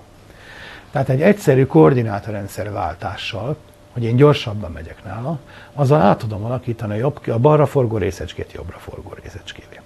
Ha azt állítom, hogy nincsenek csak balra forgó részecskék, nincsenek jobbra forgó neutrinok, azzal azt is állítom, hogy én nem tudok nála gyorsabban menni. Igaz? Mi az, aminél nem tudok gyorsabban menni, az a fény. Mi, mi megy fénysebességgel a nulla tömegű objektumok. Tehát, hogyha én szigorúan akarom venni azt, hogy a neutrinok csak balkezes formában léteznek a természetben, balra forgó a spinnyük, jobbra forgó nincs, akkor ragaszkodnom kell hozzá, hogy nulla tömegűek. Mert, és ezért fénysebességgel mennek. Most ehhez képest, ugye a múltkori adáson mondtam, hogy néhány éve kimérték azt a, a Marxék által a kozmológiából megjósolt értéket, hogy a, a neutrinoknak nem nulla a tömege. Hát akkor hogy lehet? Ez egy érdekes paradoxon, hogy e, még, e, mégis a neutrinok azok e, véges tömegűek, nem nulla tömegűek, tehát nem mennek fénysebességgel, és mégis csupa valkezes neutrinót e, találunk. Van-e valami ötletük erre, hogy hogy kéne megoldani ezt a paradoxont? Ez ugye megint egy látható ellentmondás. Két részecske fizikai tény ellentmond egymásnak, akkor valami baj van vagy a fizikával, vagy a csillagászattal nem, de hát szóval valami probléma lehet. Na, megint nem e, e, volt eléggé mély a gondolkodás, nem figyeltünk oda minden apró részletre. Hogyha azt mondjuk, hogy csak balra forgó neutrinokat észleltünk, és ezek tényleg jó gyorsan szaladnak. Ha nem is nulla a tömegük, de kicsi a, a tömeg, tehát véges, de kicsi, és ezért nagyon gyorsan szaladnak, szóval majdnem fénysebességen. Miért mennek olyan gyorsan? Hát kinek számtalan, van nekik valamennyi energiájuk. Mennyi energiájuk van, hol keletkeznek a neutrinok elemi részecskék átalakulásában. Oké? Okay? Hogyha azt mondom, hogy azok az elemi részecskék, amik létrehozták őket, azok álltak, adtak nekik nagy energiát, akkor a neutrinok, amiket kilőttek, azok jó gyorsan mennek, és én egyszerűen nem tudok olyan gyorsan szaladni. Tudnék elvileg gyorsabban menni, mert csak a fénynél nem tudok gyorsabban, de ők olyan gyorsan mennek, hogy nekem még nincs olyan rakétám, hogy gyorsabban menjek. Tehát majd, hogyha egyszer lesz olyan rakétám, amivel mondjuk a fénysebesség 99,9%-ával megyek, akkor lehagyhatom a neutrinokat, akik csak a fénysebesség 99,8%-ával mennek, és akkor az a neutrino, ami balra forgó volt, az majd jobbra forgó lesz. Ha 100% fénysebességgel menne, akkor soha büdös nem tudnám őket lehagyni csak hogy nekem nincsenek eh, megfelelő gyors rakétáim. Mondta, bocsánat, rögtön az ember megkérdezik, mihez képest? Mihez képest mennek ők ilyen gyorsan? A fény az mindenkihez képest fénysebességgel megy. Az egyéb objektumok azok e, egymáshoz képest mennek, hát akkor el lehetne képzelni azt, hogy az egyik neutrino az nagyon gyorsan szalad, a másik az meg hozzám képest lassan megy. Miért? Mert egy hozzám képest gyorsan szaladó objektum lőtte ki hátrafelé. Ilyen, akkor, akkor egy mindenféle sebesség hogyha lenne egy abszolút nyugvó koordinátorrendszer, hajdani éter, tetszik emlékezni, azt gondolták, hogy van egy abszolút tér, abban nyugszik a világ, és akkor ahhoz képest is sebességeknek van értelme. Ha lenne egy ilyen nyugvó rendszer, akkor mondhatnánk azt, hogy na jó, hát ahhoz képest gyorsan vagy lassan mennek a neutrinok. Na de van ilyen rendszer. Ugye tetszik tudni, az ételt felfedezték. Mikor fedezték föl? Részletesen beszéltem róla, csak nem ebben a kontextusban, Penziens és Wilson 1964-ben a kozmikus háttérsugárzást felfedezték. Kozmikus háttérsugázás az nem az éter, de eljátsza azt a szerepet, amit a hajdani feltételezett éter. Az egy speciális koordinátorrendszer, egy speciális nyugvórendszer. Nem az abszolút eh, nagy alval, nagy tével, abszolút tér, a világegyetem nagy akvárium, amelyben mozoghatnak a részecskék, hanem egy konkrét anyagi rendszer. Egy csomó foton, ami betölti az univerzumot, és egymáshoz képest így meg úgy mozognak. Ez egy anyagi rendszer. Ennek el lehet magyarázni, volt is róla szó, hogy hogy keletkezett, hogy mennyire pontosan izotróp, mennyire pontosan homogén, micsoda kis különbségek vannak. Ez nem misztika, mint az étel, hanem tudomány. Meg lehet mondani, hogy ilyen meg ilyen paraméterei vannak, és attól ilyen pici eltérései. Létezik egy ilyen rendszer. Ehhez a rendszerhez képest mondhatjuk azt, hogy nagyjából az univerzumnak a egyéb anyagból álló objektumai, galaxisok, csillagok állnak. Tehát van egy kitüntetett rendszer, amiben az anyag nagy része áll. És hogyha ezek a részecske bomlások ebben a rendszerben történnek meg, azaz a atommagok, meg egyéb elemi részecskék körülbelül állnak a háttérsugárzás által kijelölt koordinátorrendszerhez képest, akkor van értelme azt mondani, hogy mivel a neutrinoknak kicsi a tömege, ezért, hogyha még hogyha viszonylag kis energiával keletkeznek, akkor is nagyon gyorsan szaladnak, mihez képest, ehhez a e, koordinátorrendszerhez képest, és én is nyugszom ebben a koordinátorrendszerben, és még nincsenek olyan rakétáim, hogy utol tudjam mérni a neutrinokat. Nincs ellentmondás, csak jól meg kell gondolni azt, hogy mihez képest kell mérni a mozgásokat. Tehát a neutrinok elvileg lehetnek jobbkezesek is, de a kölcsönhatások mindig balra forgó formában hozzák őket létre. Majd később, hogyha sokat ütköztek egymással, meg szóródnak, meg visszapattannak, akkor majd látni fogok ellentétes irányba forgó neutrinokat is. Mert hogy nem muszáj nekik félsebességgel szólni, egy kicsit lassabban mennek, csak a világegyetem még fiatal. Hát alig 13 milliárd éves. Ez mit jelent? Hogy még egyszerűen nagyon kevés folyamat zajlott. A neutronoknak még nem volt idejük termalizálódni, hogy termikus egyensúlyban levő rendszerben mindenféle mozgások, jobbra-balra forgások, jobbra-balra futkosások egyforma valószínűséggel történnek meg, de a neutrinok azok, azok még nem ütköztek eleget, hát hiszen 100 millió évenként, vagy, vagy milliárd évenként ütköznek egyet, még nem volt idejük nekik elég kölcsönhatás során átalakítani a kezdetben balra forgó módon keletkező magukat olyanná, amiben vannak jobbra forgók is. Nincs tehát ellentmondás, és ezzel megint beleláttunk a részecske fizikának egy ravasz problémájába, hogy a neutronnak a null, nem nulla tömege és a e, paritás sértés, tehát a tükörszimmetria sértése, ez nem mond ellent egymásnak, holott amikor én egyetemre jártam, akkor ezzel szokták megbuktatni a részecskefizika vizsgán az embereket, hogy feltették nekik ezt, hogy tegyük fel, hogy a neutronok nulla, nem nulla tömege, akkor mi van, milyen fizikai törvény sérülne, páciens makogott össze-vissza, és hogyha nem jött rá arra, hogy valami baj lenne a paritásértés törvényével, akkor kirúgták. Na hát most azóta már tudjuk, hogy ennél finomabb a helyzet, tehát jobban oda kell figyelni. Magyarán, a neutrinoknak, hogyha van nyugalmi tömege, akkor alkalmasak lehetnek a sötét anyagnak a szerepére. Ezt az ötletet, mondom, többen felvetették a 70-es években, és kiszámolták, hogy, hogy hogy is nézhet ki egy ilyen neutrinós objektum. Nézzük meg akkor a másik fóliát. És ezzel kapcsolatban fölmerül az a további kérdés, amiről amit már többször mondtam, hogy az egyik probléma a kozmológiával egyik legnehezebben megoldható, és még ma is nyitott, hogy hogy is keletkeztek a galaxisok. Mi közelnek az egésznek a galaxisokhoz? Menjünk vissza az univerzum történetének abba a korszakába, amikor félmillió évvel a nagybum után lehűlt az anyag annyira, hogy a, na, az atomok létrejöttek. Ugye korábban azért nem voltak atomok, mert a nagy hőmérséklethez tartozó nagy energiai fotonok szétverték a frissen létrejött atomokat. Amikor a hőmérséklet lecsökkent odáig, hogy a hidrogénatomokat már nem tudta ionizálni a foton, akkor létrejöttek a, az első hidrogénatomok, meg héliumatomok, mert volt ott már héliummag is, és, és gázzá alakult, tehát atomos gázzá alakult az anyag. Azelőtt plazma volt. A plazma nem átlátszó. Aki próbált már átnézni, azt nem ajánlom, hogy a napon nézzünk át, de egy gyertyalánggal, ami szintén plazma, azon nem lehet átnézni. Ugye a tévét gyertyalángon keresztül nézni, az nem, meg olvasni, az nem működik. Miért? Mert a plazmában elektromosan töltött részecskék vannak, amik szórják a fotonokat. Jön a foton, elnyelődik a, a töltött részecskén, és másik irányba kisugárzódik. Ebből nem lesz képalkotás, nem látom részletesen eh, pontosan az albetűt, ami mögötte volt, a fotonok össze-vissza jönnek. A plazmán nem lehet átlátni. Az atomos anyagon át lehet látni. Tanulja az ember az iskolában, hogy a hidrogén szintelen, szaktalan, átlátszó gáz. Miért átlátszó a hidrogén? Azért, mert az atomok csak bizonyos energiájú fotonokat tudnak elnyerni. Az elektronok csak bizonyos energiaszinteken mozoghatnak, elnyeri az egyik e- energiaszinten levő elektron a fotont, fölugrik a másikra. Ha nem olyan energiájú foton jön, amit éppen el tud nyerni, akkor köszönöm, de nem kell, ezt tovább ereszti. A legtöbb foton olyan. Ultraibolyába a, a hidrogén nem átlátszó, mert éppen olyanok a jelenlegi szintje, hogy az ultraibolya fotonokat el tudja nyerni, de láthatóban átereszti. Tehát a gáz az, az tipikusan átlátszó, és ezért, amikor az atomos anyag létrejött, akkor levált, különvált a fotongáz, arról már volt szó az első eladások egyikén, hogy a fotongáz aztán később mit csinált, hát abból lett a háttérsugárzás, amikor a Doppler effektussal átment a rádiótartományba, és ott maradt az atomos anyag. Mi történik az atomos anyaggal? Az atomos anyag gravitációsan instabil. Itt volt kezdetben a egyenletes eloszlású gáz, egy véletlen fluktuációval létrejön benne egy kis sűrűsödés. Egyik helyen egy kicsit több van. Tehát, ha a sűrűséget a helyfüggvényében rajzolom, akkor itt létrejött egy ilyen kis hullám, hogy egyik helyen az átlagnál kicsit több, a másiknál kicsit kisebb.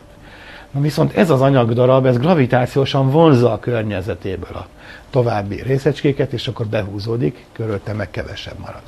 Ugye ezt is sokszor idéztem, benne van a Bibliában, hogy akinek van, annak adatik, akinek nincs, attól elvetetik. És akkor ott egyre sűrűbb lesz. Ez azt jelenti, hogy egyre élesebb lesz a különbség, vannak a gazdagabb régiók, meg a ritkábbak, és előbb-utóbb ez a sűrűsödés annyira megnő, hogy itt egyre nagyobb, már ennyire éles különbség lesz, hogy itt, itt nagyon ritka, itt pedig sűrű az anyag, tehát kijön, kialakul egy ilyen kompakt objektum. Hát az volt az első ötlet, hogy így jöttek létre a galaxisok, illetve egy ilyen objektumnak a további aprózódásával így jöttek létre a csillagok. Emberek van valami elképzelése arról, hát a modellek megmondják, hogy amikor félmillió évvel a nagybom után létrejött a hidrogéngáz, az milyen állapotú volt, milyen sűrű, milyen hőmérsékletű. Termodinamikából ki tudjuk számítani, mekkorák ezek a fluktuációk. Két dolgot, hogy mennyi a hullámhossza és mennyi az amplitudója. Tehát milyen, milyen nagy milliómad résznyi fluktuációnak mi a valószínűsége. Utána tudjuk követni, ha másképp nem számítógéppel ezt a folyamatot, hogy hogy sűrűsödik össze, hogy nőnek meg ezek a kezdeti fluktuációk, és mennyi idő alatt lesz belőlük ilyen nagy különbség, hogy a, a ritka galaxis közi tér és a viszonylag sűrű tartomány, ami mondjuk a naprendszer belsejében van. Azt mi még mindig vákumnak hívjuk, mert azon belül aztán különböző szilárd testek is létrejönnek, amik jóval sűrűbbek, az már egy másik típusú folyamat. Tehát ezek még a, az általunk vákumnak nevezett dolognak a különböző ritkaságú verziói. Na hát kiszámolták, számítógépes modellekkel, ezt a 60-as, 70-es években kezdték modellezni, és kijött, hogy oké, okay, ez működik 100 milliárd éves nagyságrendben. Tehát a kezdeti fluktuációk kb. 100 milliárd év alatt tudnak felerősödni annyira, hogy e, létrejön belőlük a, a galaxis. Na de az egész világegyetem csak 13 milliárd éves. Ugye a legújabb mérések azok, amik azt mutatják, hogy nagyon messzire nézünk, és még ott is látunk galaxisokat, amikor az univerzum még csak egy-két milliárd éves volt, vagy még egy, egy milliárd sem, már ott is látunk galaxisokat. Tehát azt jelenti, hogy kb. egy milliárd év kellett a nagybum után, és már létrejöttek kifejlett galaxisok. Ilyen volt már az anyagelosztás, hogy voltak sűrű tartományok, és voltak ritkább tartományok. Nem 100 milliárd év. Ez nagy ellentmond. Mit lehet mondani? Hát az, hogy nem igaz a termodinamika, nem igaz ez a fluktuáció elmélet, vagy pedig valami extra dolog is ott van. Mi volt emögött a, a hipotézis? Az, hogy nincs más anyag, csak ez a gáz. Amikor a, az anyag lehűlt és létrehozta ezt a gázt, akkor ott nincs más csak ez, és önmagához kell nyúlnia, és önmagából kell összeszedni azt a gravitációs vonzóerőt, ami később majd összehúzza az egészet. Más lenne a helyzet, hogyha másfajta anyag is lenne ott. Tehát ezen a plazmán, amiből később az atomos anyag kialakult, azon kívül már lenne ott valami másféle anyag, ami már összehúzódott, összesűrűsödött. Mert akkor, amikor az atomos anyag magához tér, és azt mondja, hogy jé, már nem akadályoz meg engem a plazma abba, hogy sűrűsödjek, akkor, ha lát valami mást, akkor e, annak a gravitációs vonzását fogja élvezni. Ugye a plazma az nem tud összehúzódni, a plazmában fellépő erők kisimítják ezeket a a kezdődő fluktuációkat. Elkezdődhetne egy ilyen fluktuáció a plazmában, de ott föllépnek az elektromos kölcsönhatás miatt olyan erők, amik legyalulják, nem engedik ezt a, a sűrűsödést, gazdagodást, ritkulást. Az atomos anyagnál igen. Most, hogy amikor az atomos anyag először elkezdi ezt, akkor nem magának kell létrehozni a véletlen fluktuációkat, hanem már van ott valami vonzó centrum, akkor oda, oda fog vonzódni, és akkor jóval hamarabb megy ez a folyamat. Tehát ez a nagy probléma, hogy hogy keletkeztek a galaxisok, ez azt jelenti, hogy e, ennek a legvalószínűbb magyarázat, hogy ki kell dumálnunk, ki kell találni, ez elé a folyamat elé valami másfajta gravitációs csomósodási mechanizmust. Nyilván nem lehet elektromosan töltött anyagnak a csomósodása. Mert a, a, arról már beszéltünk, a plazmában, az elektromosan töltött anyagban fellépnek olyan erők, amik megakadályozzák. Hát akkor semleges anyag lehet. Mi az, amiből sok van, semleges, van neki nyugalmi tömege? Hát a neutrinók. Megint csak kínálkoznak a neutrinók, ennek a, a eh, neutrinók erre a szerepre. Akkor elkezdték utána szám, elkezdtek utána számolni, hogy milyen alakúak lehetnek ezek a neutrinó struktúrák. Hogy is jönnek létre ezek a neutrinó objektumok. Hát milyen lehet egy objektum, amit a gravitáció összehúz, Ugye a neutrinókra nem vonatkozik a plazma tiltási szabály, az elektromosan semleges. Az atomos anyag még plazma állapotban van, de ott van még egy csomó neutrinó. Hát őket összehúzhatja a gravitáció, és nem érzi a többi anyag. Majd akkor érzi, amikor már egyéb erők nem hatnak rá, csak a gravitáció. Milyen alakul lehet egy neutrinó csillag? Hát biztos gömbölyű. Miért? Hát a rendes csillag is gömbölyű. Az ember elkezd utána gondolni annak, hogy miért is gömbölyű egy csillag.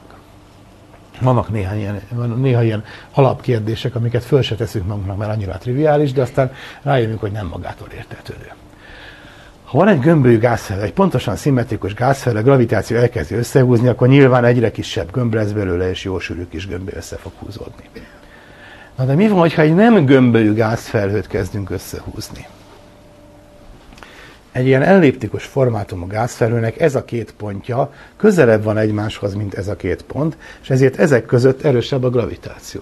Ezért errefele nagyobb gyorsulás lép föl, tehát gyorsabban mozognak, ezeket kisebb erő húzza, ezért kevésbé fognak. Ezért még laposabb lesz. Aki lapos, az még laposabb lesz. És így az egész össze fog csukódni, ez Zeldovics számolta ki először a 60-as években, és ezt hívják Zeldovics palacsintájának. Tehát egy ilyen nagy penkék, tehát egy palacsinta-szerű objektum jön létre, egy gázfelhőnek az összehúzódásából ez lenne a természetes. Hát akkor minden csillag palacsinta. Ez se stimmel. Vajon miért nem? A csillag azért nem ilyen, mert a csillagban van belső nyomás. Amikor egy gázfel, egy valódi gázfelőt elkezd a gravitáció összehúzni, akkor ilyen lenne, de akkor a belsejében itt a, a nyomás megakadályozza a további összehúzódást. Ennek a gravitációnak ellenáll az ilyen irányban megnövekvő nyomás. Durván szólva az errefelé bezuhanó anyag megvárja, amíg ez is utoléri, és lényegében gömbszimmetrikusan történik az összehúzódás. Tehát a csillagnál a belső nyomás ellene játszik. Mi az a belső nyomás? Atomok ütköznek, erő hat rájuk, energiát cserélnek, impulzus cserélnek. Hogyha véletlenül olyan anyagból csinálnánk ezt a gázfelhőt, aminek a részecskéi nem ütköznek egymással, vagy csak nagyon kis valószínűséggel. Egyszerűen átszaladnak egymással, és köszönjük szépen messziről gravitálnak, de ütközés során nem lépnek föl impulzus cserék, nem lép föl belső nyomás. Akkor viszont kialakulna az Eldovics palacsintája. Na hát mi ez? A neutrinó neutrinokról tudjuk, hogy egymáson vidáman átszaladnak. Én már többször mutattam, hogy sok fényévnyi olmon kéne átereszteni a neutrinókat, hogy a felük elnyelődjön. Sok fényévnyi. Hát egy ilyen ritka neutrinogázban nem lép föl ez a kölcsönhatás, tehát egy neutrino felhő az ilyen lapos palacsintává fog összehúzódni. Sőt, a számítások, amiket azt azért már nem mondom, hogy ilyen tekerős számológépeken, de még az EX21 vagy 81-en, ha valaki emlékszik még rá, kicsi volt és aranyos. Na hát azon végezték a, ezeket a számításokat. Az jött ki, hogy ez az összehúzódó valami az így ugye áthalad egymáson az anyag, jön erre felé, nem áll meg, hanem így megy, és akkor így oszcillálgat még. Egy ilyen oszcilláló palacsinta lenne, szép lassan kihűl. Hát hol a legsűrűbb? Nyilván a, a, ebben a, a rétegben. Elképzelhető, hogy egyszerre több réteg van, egy ilyen bonyolultabb formájú kezdeti gázfelő, így is elkezd összesűrűsödni, meg úgy is, tehát több különböző ilyen réteg lesz. A rétegek metszeteinél, ilyen vonalak mentén ott lesz a legsűrűbb az anyag. Végül is mi lesz? Pókháló szerkezet, ami az egészet beszövi, ott lesz a legsűrűbb. Szép lassú oszcillációval, relaxációval, gravitációs hullámok kisugárzásával egy pókháló szerkezetbe fog egy ilyen neutrinó gáz begravitálni. Mikor? Akkor, amikor a, az atomos anyag az még nem is atomos, hanem az még plazma állapotban van. Tehát ugyanezt a teret közben belengi a plazma. Már ugye többször mondtam azt a hasonlatot, hogy a tigris meg a cinke is territoriális állat, és küzdenek egymással, mármint a cinkék a cinkékkel, a tigrisek a tigrisekkel a területért, de tigris a cinkével nem küzd, Hát ugyanaz a terület fel van osztva a tigrisek között is, meg a cinkék között is, szóval nem zavarják egymást. Valahogy ilyen értelemben ugyanazt a geometriai teret betöltik a, a, betölti a plazma egyenletesen, és ugyanakkor viszont már kialakulhatnak ezek a neutrino palacsinták,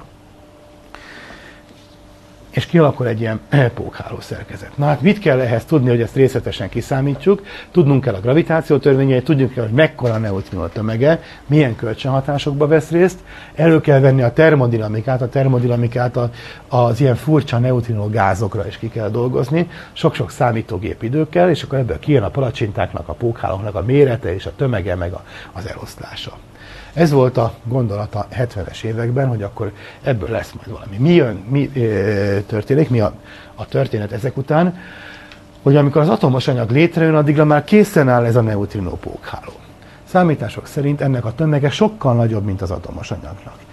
Ez lenne a sötét anyag is egyszerre, tehát e, e, ez a feltételezett nem nulla tömegű neutrinókból álló gáz, ez megmagyarázná a, korábbi sötét anyagos rejtét, amiről az elején beszéltem, megmagyarázná a galaxisok kialakulását. Tehát az a mechanizmus, hogy a neutrinók azok már hamarabb kiszálltak a játékban, már az első másodpercekben. Ugye korábban voltak azok a folyamatok, amiket emlegettem, hogy a neutrinok által ütköznek a neutronok, a proton, elektron, ez a folyamat egyensúlyban van. Amikor ez leállt, akkor jöttek létre a protonok és a neutronok stabilan akkor a neutrinok szálltak úgy, mint később a fotonok. A neutrinok magukba elkezdték ezt a játékot, és így struktúrálódtak. A többi anyag az még plazmállapotú volt egy ideig, amikor viszont már lehűlt annyira, hogy, hogy már gravitációsan tudott csomósodni, akkor már készen állt a neutrinó pókháló, és pont mint az erdőben az esőcseppek a pókhálókra a nedves időben ledapadnak, le, le, kirajzolják a pókhálót. Az nagyon vékony, azt nem lehet közvetlenül látni legtöbbször a pókhálót, viszont a rátapadó vízcseppeket veszük észre, mert azon csillog a fény, és ezzel kirajzolják a pókhálót. Hát mint a harmat lecsapódik a pókháló, hogy az atomos anyag is lecsapódik erre a a neutrinó pókhálóra, oda esik be, annak a gravitációs gödrébe zuhan be kiszámolták, hogy hogy kéne kinézni, nem tudom mennyire látszik, egy hagyományos ilyen fragmentációs modellben, amit az elején mondtam, hogy az anyag sűrűsödik, egyik helyen sűrűbb lesz, másik helyen ritkább, az még kisebb darabokra szakad, azok még kisebbekre, valahogy így kéne kinézni az anyagnak. Viszont a neutrino modellben, amit 80 környékén dolgoztak ki, akkor vannak ezek a pókhálok, és a pókhálok húzzák be az atomos anyagot, és annak a mentén alakulnak ki a későbbi galaxis halmazok. Tehát ezek a kis pöttyök, ezek galaxis halmazok, tehát ez olyan nagy méretű ez a struktúra. Akkoriban volt divatban az a szöveg, hogy mik a világ egyetem legnagyobb objektumai, ezek a nagy lukak. Ugye ekkor egy galaxis halmaz, és itt vannak köztük ilyen marha nagy lukak, amiben nincs semmi. Akkoriban voltak az első olyan tapasztalatok, hogy a, valóban ilyen a galaxisok elosztása. Ugye már sokszor volt róla szó, hogy a, a csillagászat egyik legnehezebb kérdése azt megmondani, hogy milyen messze vannak a galaxisok. Mert az éggömbben a oldalirányú koordinátákat pontosan tudjuk mérni, de az, hogy milyen messze vannak, az csak közvetett módon. Végül is a vörös eltolódással, és hogyha pont azt akarjuk ellenőrizni, mennyire jó a vörös eltolódásos kozmológiai modell, akkor azért önellenőrző sok-sok mérés kell, tehát nem voltak pontos térképek. Amikor az első pontosabb mérések megkezdődtek, akkor vették észre, hogy ilyen jellegű az elosztás. 80-as években csináltak egy olyan mérést, ami még a Népszabadság címlapjára is felkerült. Akkor ugye a csillagászati távcsöveknél drága az idő ezért a kutatócsoportok sorban állnak, és előre beadják a projektet, hogy mit akarnak észtelni, és nyilván a kevés idejüket úgy osztják be, hogy itt is fényképezünk, ott is fényképezünk, minél több adatunk legyen. Mindenki hülyének nézte ezt a kutatócsoportot, akik azt mondták, hogy az összes megszerzett távcsőidőbe egyetlen egy pontot néznek az égen, egy pici kis tartományt, ahol nincs semmi. Ugye láthatóan nincs ott semmi, viszont az sokáig és sokszorosan fényképezik, és aztán utána bejött nekik, mert rengeteg galaxist találtak azon a, a tartományon, csak nagyon halványos voltak, szóval sokáig kellett fényképezni, sok fényképkockát egymásra kopizni, hogy aztán abból kijöjjön. És itt akkor meg tudták mérni a vörös eltolódást, és meg tudták mérni a, a, a, az eloszlását messzire néztek egy pici kis tartományban, egy négyzetfokos tartományban, és azt vették észre, hogy sokáig nincs semmi, akkor egy bizonyos tartományban vannak galaxisok. Akkor várunk egy kicsit, akkor megint nincs semmi, megint vannak. Tehát periódikusan jönnek. Hát ez a modell ez nagyon jó, mert tessék elképzelni, hogy ha átbököm egy, a e, fénysugarammal átbököm ezt a buborék szerkezetet, akkor itt nincs semmi, akkor van egy fal, amiben sok a galaxis, akkor megint nincs, akkor megint van egy fal. Az volt inkább a baj, hogy nagyon szimmetrikusnak tűnt, nagyon, nagyon periódikus volt ez a, a, a modell túl jó volt. Szóval nagyon nagy egyforma buborékok lettek volna ebből, aztán mindenféle érdekes, egzotikus elméletek születtek arra, hogy ugyanazt a falat látjuk többször, mert a világ így föl van csavarodva. Ez aztán később nem jött be, de minden esetre eh, akkoriban kezdtek először utalni a, a számítások arra, hogy, hogy valamiféle ilyen furcsa buborék, pókháló szerkezetű az anyagnak az eloszlása.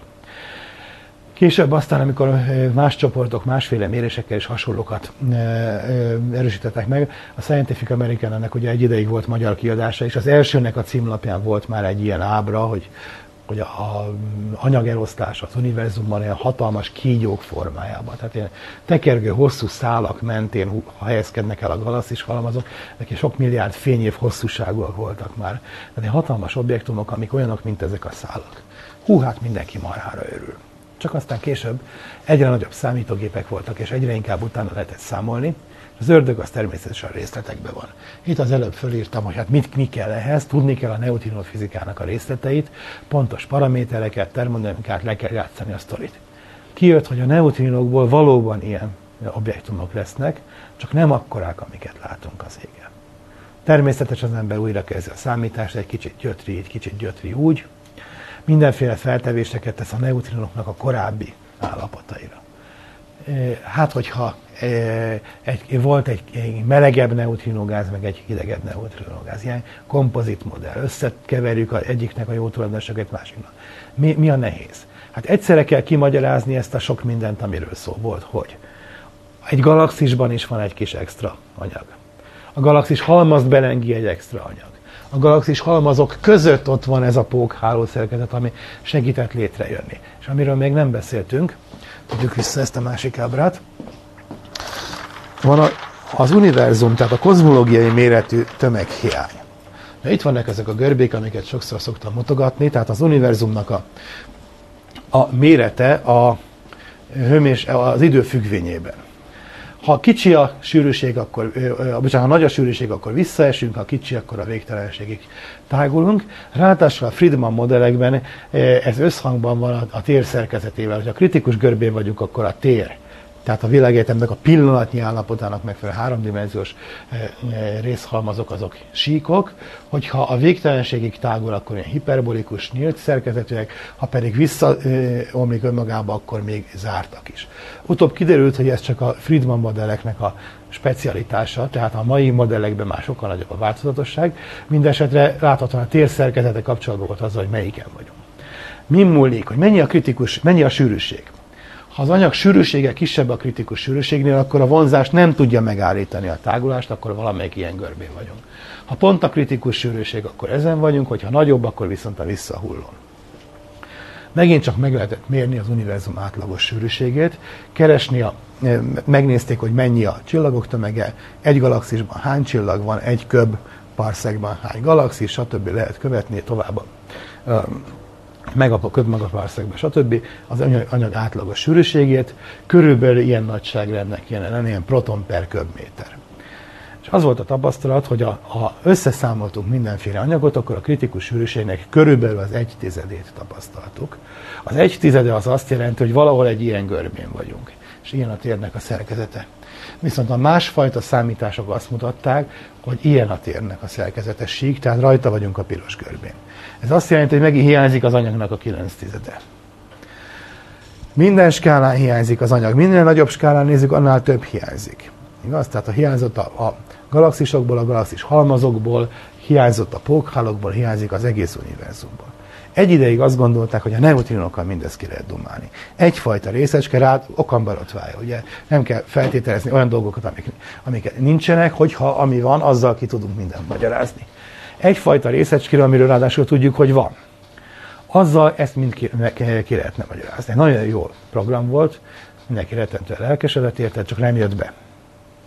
Amikor részletesen kiszámolták, akkor kiderült, hogy ugyanazzal az ö, objektummal, ugyanazzal az egyfajta neutrinóval nem lehet kimagyarázni a ö, részleteket.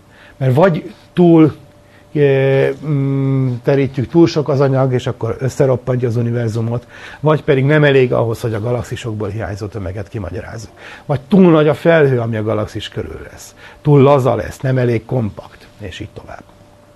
Sajnos nem sikerült egyfajta részecskével kimagyarázni. Nem baj, van másik, mondta Ötvös Bohóc, hát akkor mi a, mi a teendő?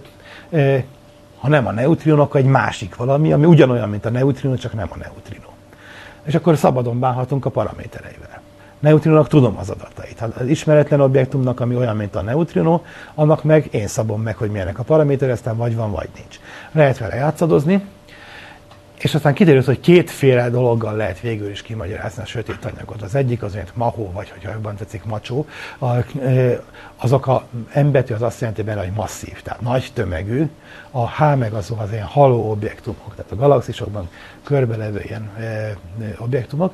A másik viszont az úgynevezett vimpek, vagy ahogy eh, kedves évfolyamtársam az egyik könyvben lefordította gyenteknek, a vimp az a, a, a dupla V az a weak, tehát a gyengét jelenti, gyengén kölcsönható e, tömeges részecskék, az a vimp, és akkor gyen, gyen, gyen, tehát az gyenge, semleges, stb. tömeges éneket, elég hülye hangzik, na mindegy. Szóval ez, ez ugye azt jelenti, hogy ez olyan részecske, amit nem ismerünk. Viszont ki tudjuk találni, hogy milyennek kell neki lenni. Lehet, hogy nem is egy van, hanem sok. Részecske fizikusok ilyenkor örülnek. A részecske fizikusok egyrészt elmélyedtek a standard modellbe, amiben azok a részecskék voltak, amiket korábban felírtam. És annak a részleteit számolják. Másrészt, hogy kell mondani, mint jó politikusok készülnek a jövőre. Nem sokára kész a standard modell. Idén föl fogják fedezni az legutolsó építőkövét. Mit csinálunk jövőre? Hát nyilván e, olyan modellekben is dolgoznak, ami túlmegy a standard modellen, és akkor majd a jövőnek a fizikája lesz. Hát e, éppen ezért rengeteg fajta modell van forgalomban, amikről ugye az a legjellemzőbb, hogy nincsenek kísérletek ellenőrizve. Sőt, még az következő 50 évben nem is lehet őket kísérletek ellenőrizni, tehát 50 évig lehet szabadon dumálni mindenfélét róla, mert úgyse fogják megszáfolni a kísérletek. E, sokféle ilyen elmélet van, szuperszimmetria, meg azok a mindenféle többdimenziós elméletek, húrelméletek, stb.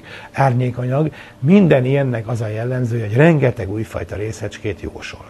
Alig győzik kidumálni a fizikusok, hogy rendben van, ezek mind vannak, csak eddig azért nem észleltük őket, mert. És akkor jönnek a mindenféle magyarázatok, hogy miért nem észleltük eddig azt a sokfélét, amit a meglevő részecskéken túl még magyaráznak az új elméletek és akkor természetesen azt mondjuk, hogy jó, hát ezek közül kiválasztjuk a nekünk kedvezőket, és azok játsszák el a vimpeknek a szerepét, és azok lesznek majd a ö, sötét anyagnak a, ö, az összetevői. Ha valaki eléggé konzervatív, akkor azt is mondhatja, hogy nem kell nekem egy ilyen univerzális valami. Egy részecske, ami mindent megold. Ez kicsit hasonlít ahhoz, mint amikor divatba jöttek a 70-es években a para jelenségek. Ugye para szó alá belesodortak mindent, egy nagy szőnyeg, ami alá besöpörtek mindent, amit nem értünk. Egyrészt nem biztos, hogy ezek a jelenségek léteznek. De tegyük fel, hogy léteznek, akkor sem biztos, hogy ugyanaz a fizikai mechanizmus magyarázza meg a telepátiát, a kanálhajlítást, a, a távmozgatást, az Isten tudja micsodát, a gömbvillámot. Jó? Ezeket mind nem értjük, és akkor miért kéne neki ugyanannak a magyarázatának lenne? Lehet, hogy mind a négynek, vagy mindegyiknek van két-két külön magyarázata. Jó? Tehát ez elképzelhető, és akkor mi az, hogy para? Akkor nincs hogy paratudomány, egy, olyan, mint egy majd kialakuló új fizikai e, disziplína, hanem a sok különböző. Ugyanígy, hát miért gondolnánk azt, hogy az univerzumban fellépő sok-sok sötét anyag, sok-sok hiányzó tömeg problémát ugyanazzal az objektummal meg lehet oldani. Nagyon elegáns lenne, hogy ugyanazzal meg lehetett volna oldani, nem jött be. Hát akkor lehet, hogy egyik fajta ilyen még nem ismert részecske alkotja a galaxisoknak ezt a, a tömörítő anyagát, ami, össze, ami túlnyúlik a galaxison. Egy másik a galaxis felőtt, harmadik alkotja ezt a pókhálót, a negyedik meg a, a univerzumnak a plusz hiányzó tömegét. Ezt mind nem tudjuk. Természetesen vannak számítások, vannak modellek. Sőt, Hát amikor új gyorsító indul be, már többször elmeséltem önöknek, hogy akkor miféle iparág működik. Hát most megint sokan azt mondják, hogy a, ez az idén-nyáron beinduló gyorsító, az nem csak a Higgs részecskét fogja felfedezni, nem csak a, a nehéz atommagok kölcsönhatásait fogja részletesen tisztázni, hanem mellékesen fel fogja fedezni a sötét anyagnak az alkotó részeit. Ugyanis a sokféle elmélet közül nyilván mostan azokat fejlesztették ki részletesebben, amiknek a következő években kísérletileg ellenőrizhető következmények lesznek. Lehet, hogy vannak bizonyos olyan részecskék, amik már egy-két éven belül detektálhatók lesznek az új részecskegyorsítókban, és akkor azt mondjuk, hogy hoppá, ezek annyival jobbak a többi feltételezéknél, hogy ezekről tudjuk, hogy vannak.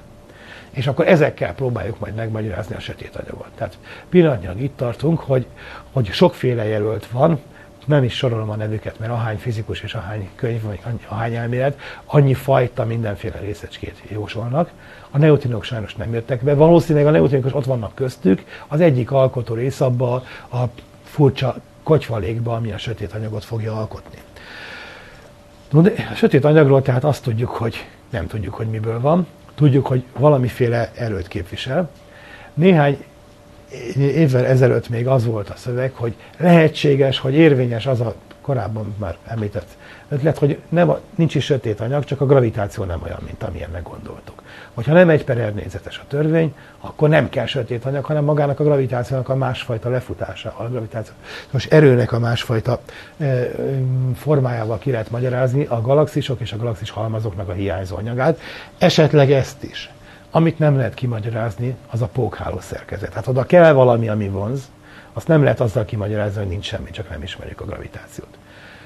Az a bizonyos sokat emlegetett égbolt felmérés, ami tavaly ért véget. Tehát a Sloan Digital Sky Survey, aminek kapcsán több százmillió galaxis lefényképeztek, és egy nagyon soknak megmérték a vörös eltolódását. Tehát végül is valódi térbeli térképet lehetett készíteni az univerzumról, ez egyértelműen kirajzolta a pókháló szerkezetet. Tehát most már tudjuk, hogy ez nem a korábbi méréseknek, a korábbi pontatlan méréseknek a műhibája, hogy kirajzolódtak ezek a szerkezetek. Hogyha rosszul látjuk, hogy milyen messze van, akkor véletlenszerűen állnak össze ilyen szálak. Nem, valóban vannak ezek a szálak. Tehát kell valami mechanizmus, ami ezt okozza, és ennek a legcélszerűbb és legvalószínűbb mechanizmus, mechanizmus az, amit az előbb elmeséltem, a neutrinokkal kapcsolatban. Csak a neutrinokat egyszerűen ki kell cserélni más szóra, vimpekre, ami ugye megint azt jelenti, hogy gőzöm sincs, hogy mi az, de ő a sötét anyag. Tehát a sötét anyagnak ezek a semleges, gyengén kölcsönható alkotórészei, amelyek eh, már a plazmakorszakban összeálltak, és eh, eh, ilyen szálas szerkezetet alkottak, azért, mert az Eldovics palacsintája és az Eldovics pukhálója mechanizmus az működik, az ilyen szerkezetekre hozta, hozta össze őket, és később az atomos anyag erre rakodott rá. Tehát nem tudjuk, hogy miből van, Tudjuk, hogy van ilyen, és a legutóbbi fejlemények szerint le is fényképezték. Nem tudjuk, hogy ki ő, de mint ahogy a tettesnek a körvonalai kirajzolódnak a, a hiányából Sherlock Holmes meg tudja állapítani még azt is, hogy merre pödri a bajuszát, hát így most akkor be tudom önöknek mutatni a sötét anyag fényképeit. Legyen egy szíves. Íme itt a sötét anyag. Ez az, hát ugye ez nem sötét, ez nyilván nem fénykép, hanem eh, részben eh, valódi fénykép, részben számítógépes szimuláció. Mi történik? Két ütköző galaxis látható a képen. Amúgy ez itt a reklám helye, az MCN-nek van egy kiváló e, hírrovata a interneten, hírek csillagázhat, hú, természetesen onnan, onnan vettem a fényképeket most bárki elolvashatja hozzá kapcsolódó cikkeket, még pedig az utóbbi eh, két-három évnek a terméséből vannak a fényképek. Mi ez? Ütköző galaxisok. Ez itt egy új lenyomat, az nem tartozik hozzá a dologhoz. A e, galaxisok lencse hatással, gravitációs lencse hatással torzítják a mögülük érkező fiképeket. Erről már többször volt szó, ugye nem véletlenül hordom most megint Einstein-t, ezt ő megjósolta még a gravitációs elmélet alapján a gravitációs lencse hatást. A mikrolencse hatásról már beszéltem, amikor az történik, hogy elmegy egy távoli csillag előtt valami közeli bolygó vagy egy csillag, és akkor kicsit fókuszálja ránk a fényt. A részletek nem látszanak, csak az, hogy megnőtt a fényerősség. Hogyha viszont nagyobb objektum eh, mögött van eh, a, egy másik, akkor előfordulhat, hogy két képet alkot. Az egyik fénysugár így jön, a másik fénysugár úgy jön, itt a szemem, és a két fénysugarat követve két külön képet látok a háttérben. Hogyha azt látom egy csillagászati fényképen, hogy, hogy eh, van egy távoli galaxis, és mellette a közelében egy hasonló, nagyon ugyanolyan, akkor erős a valószínűség, hogy az ugyanaz, csak egy dupla kopit láttunk, mint régi, amikor szellemképesek voltak a tévék, és a bemondó két példányban magyarázott. Még az is előfordul, és ez nagyon izgalmas dolog, hogy a, a két fényút az különbözik. Mondjuk jön két milliárd vagy öt milliárd fényévről a fény, és az egyik úton, amíg így, így jön megkerülve az egyik irányban a galaxis, és a másik irányban megkerülve, akkor a köztük levő útkülönbség az időkülönbségnek is megjelenik, mondjuk egy év különbséggel látom azt. Tessék elképzelni, hogy nézem egy ilyen dupla távcsöven a havert, és akkor egy nap különbséggel látom ugyanezt két példányban, és az egyiken éppen integet valamit, aztán utána, amit tudom én, fejbe verik, és akkor, de nem láttam a részleteket, akkor jól nézem a másik képet, és akkor egy nap múlva ismét meg tudom nézni a másik képet. Ha a galaxisban robban egy szupernova, és lekéstem egy nappal a robbanást, akkor előkészülök, és jól nézem sokáig a másik képet, és azon észre fogom venni. Ezek mostanában érdekes csillagászati projektek, tehát az ilyen dupla képeknél van van olyan, ahol tripla kép is van, ott akkor jól lehet nézelődni és a részleteket megfigyelni. Na most ez az egyik dolog, hogy dupla kép. A másik pedig az, hogy eltorzulnak a képek. Tehát egy elliptikus galaxisból például ilyen kifli alakú kép lesz, Mm, olyasmi kicsit a dolog, mint amikor az ember koronaüvegen, vagy hogy hívják ezt, ilyen fémbetétes, rücskös üvegen átnézek valamit, a mögötte levő objektumokat nagyjából ki lehet venni, de eltorzulnak. Most már vannak megfelelő számítógépek, amik az, abból a feltevésből kiindulva, hogy az az objektum az eredetileg szabályos alakú volt, tehát ilyen ellipszis formájú volt a galaxis, abból ki tudom számítani, hogy közben mit, milyen anyagon haladt át, tehát mint hogyha a lencsét, amit elértennék, azt abból rekonstruálna, hogy milyen torszképet ad. Mondok egy másik hasonlatot, ami jobban illeszkedik a valódihoz. Tessék elképzelni, mindenki láthat, hogy a, a tűz fölött felszálló levegőn keresztül nézem a mögött levő valamit, vagy amikor aszfaltoznak, és ott megy föl a levegő, és egy kicsit ingadozik. Akkor azt látom, hogy a mögötte levő táj hajladozik, macorog meg ilyesmi. Ezt mondjuk lefilmezem, és elég eh, alaposan elemzem számítógéppel a képet, akkor abból rekonstruálni tudom annak a felszálló levegőnek az áramlási részleteit. Ilyeneket csinálnak kicsit másképp szélcsatornákban is, akkor szintén fényelhajlási jelenségekből tudják a repülőgép mögött kialakuló örvényeket, meg hasonlókat vizsgálgatni. Tehát ilyesmi van. Mi kell hozzá? Jó fényképek és sok számítógépidő. Hát itt is az történt. Itt van ez a két objektum. A piros és a színezett az a galaxisokban levő gáznak a fényképe. Tehát a két galaxis összeütközik, tudjuk, hogy ilyenkor, mert elég ritkán vannak a galaxisokban a csillagok, nem történnek csillagütközések, lényegében egy áthalad egymáson. Régebben a katonaságnál szoktak diszemléken ilyet játszani, hogy ha megfelelően vannak idomítva az emberek, akkor két négy szög át tud haladni egymáson, anélkül, hogy a katonák összeütköznének, mert épp a megfelelő fázisban érkeznek.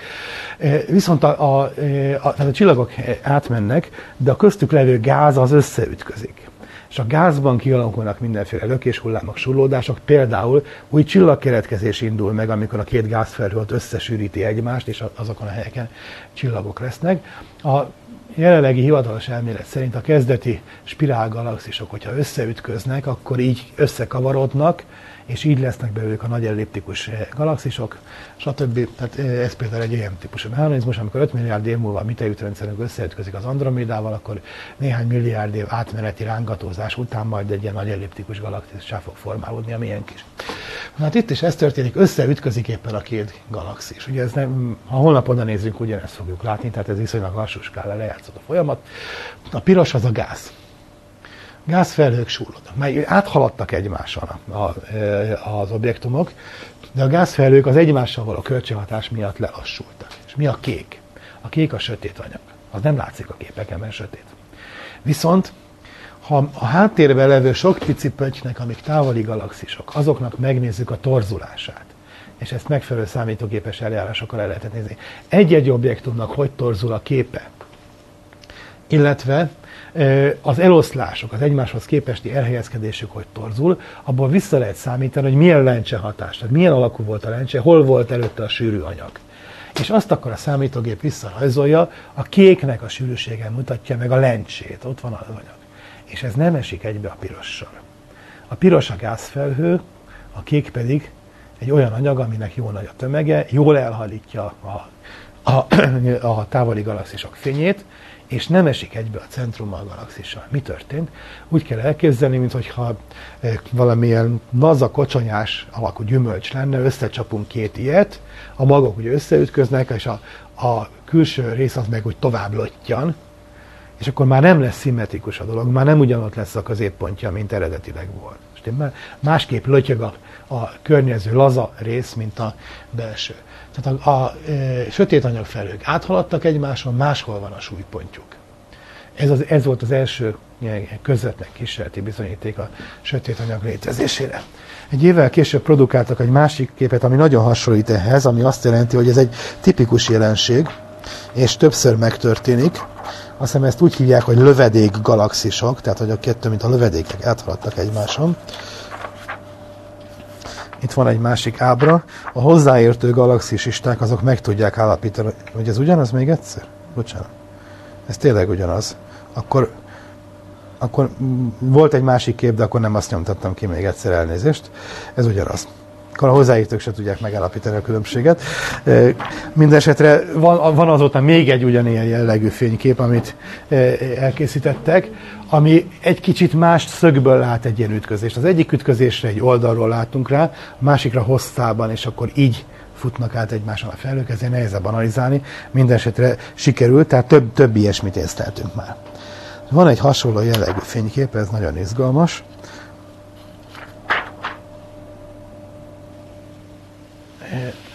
Ez egy eh, nagy galaxis halmaznak a képe, megint csak a mögötte levő galaxisoknak az eloszlását vizsgálták, és azoknak a, a képen való eltorzulását, elmozdulását elemezgették.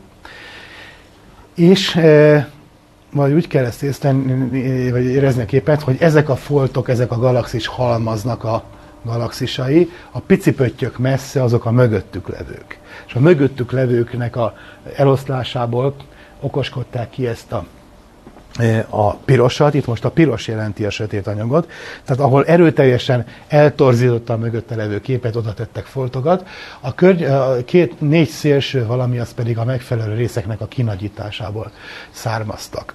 Jó? Tehát ezek a sötét anyag foltjai. Mi ez? Ez egy galaxis halmaz, amiben van egy csomó galaxis, és ott vannak a sötét anyagnak a foltjai. Ez már ténylegesen megvalósítja azt, amiről itt az elején beszéltünk, hogy azt látjuk, hogy van a galaxis halmaz, abban ott vannak a galaxisok, amik mozognak és vonzák egymást, de nem elég a, a gravitációs vonzási energiájuk ahhoz, hogy egybe tartsa a rendszert, de van ott még valami. Hát íme most le van fényképezve, hogy mi az ott, és annak nem triviális eloszlása van. Nem esik egybe, némelyik egybe esik egy-egy nagy galaxissal, de nem pontosan koncentrálódik, meg köztük is van mindenhol. Ez azt jelenti, hogy ennek az anyagnak ennek független dinamikája van. Ez nem egy légkör, ami a galaxisok körül van, hogy a galaxisok viszik magukkal. Hát na, na hát ez sokkal több tízszer annyi a, a sötét anyag, mint amennyi a galaxisoknak az összanyaga, hát majd hülye lesz kísérni. Inkább úgy kell elképzelni, hogy ennek van valami saját dinamikája, össze-vissza folydogál, meg ütközik magával, és belerakodnak a galaxisok, és inkább ő viszi magával, nem a galaxisok viszik ezeket magukkal. Lehet érezni? Hát ennek éppen most kezdjük megismerni a fizikáját. Hogyha sok ilyet fogunk észlelni, megnézzük ezeknek a mozgását, még odébb van, hogy hogy kell az ilyen képeket differenciálni, tehát megnézni a változásokat, hogy ez az anyag hogy fog elmozdulni. Nyilván nem a, hát egyszerű módszer, várunk egy milliárd évet, megint lefényképezzük, megnézzük, mi a különbség. E, e, ilyen hosszú távon nem adnak pénzt a projektekre, szóval hogy másképp kell. Már mindesetre dolgoznak rajta, hogy hogy kell néhány éves e, idővel kiokoskodni azt, hogy hogy változnak, hogy mozognak ezek a felhők. Utána 20 év múlva vizsgálni fognak az egyetemen az emberek abból, hogy a, galag, a, a sötét anyag hidrodinamikája és milyen egyenletekkel lehet leírni. Remélhetőleg a, e, itt, itt vagy most az interneten minket hallgatók között vannak azok a ifjok, akikről el fogják nevezni ezeket az egyenleteket, amikkel le lehet írni a sötét anyag hidrodinamikáját. És akkor ebből lehet majd kiokoskodni azt, hogy, hogy és akkor hogy viszi magával ez az áramló és kavargó és összeálló sötét anyag a benne levő galaxisokat, az egyes galaxisokban még külön milyen csomók alakulnak ki.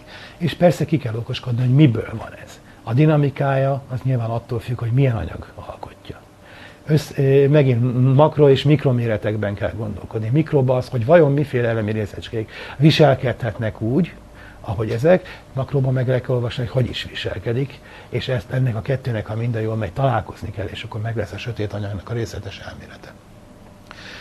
A Ugyanakkor megindulnak a számítógépes szimulációk is, amikkel megpróbálják nagyban megnézni, hogy milyen alakot egy ilyen vimpekből, vagy Isten tudja milyen részecskékből összeálló struktúra az milyen lesz, nagyban miféle struktúrát alkot. Tehát ez a galaktikus és a galaxis halmazos szint.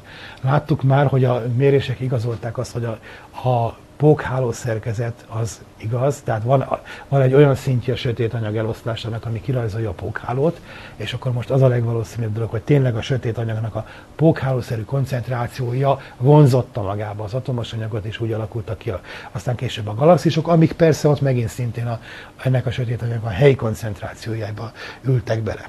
És globálisan viszont, vagy hogy kell mondani globálisan, hát kozmikus méretekben, kozmológiai méretekben azt viszont tudjuk megint csak a, a utóbbi tíz évnek a nagy felméréseiből, tehát három egymástól független ilyen égbolt felmérési és, és más jellegű projektnek az együttesével meg tudtuk mérni a kozmológiai paramétereket.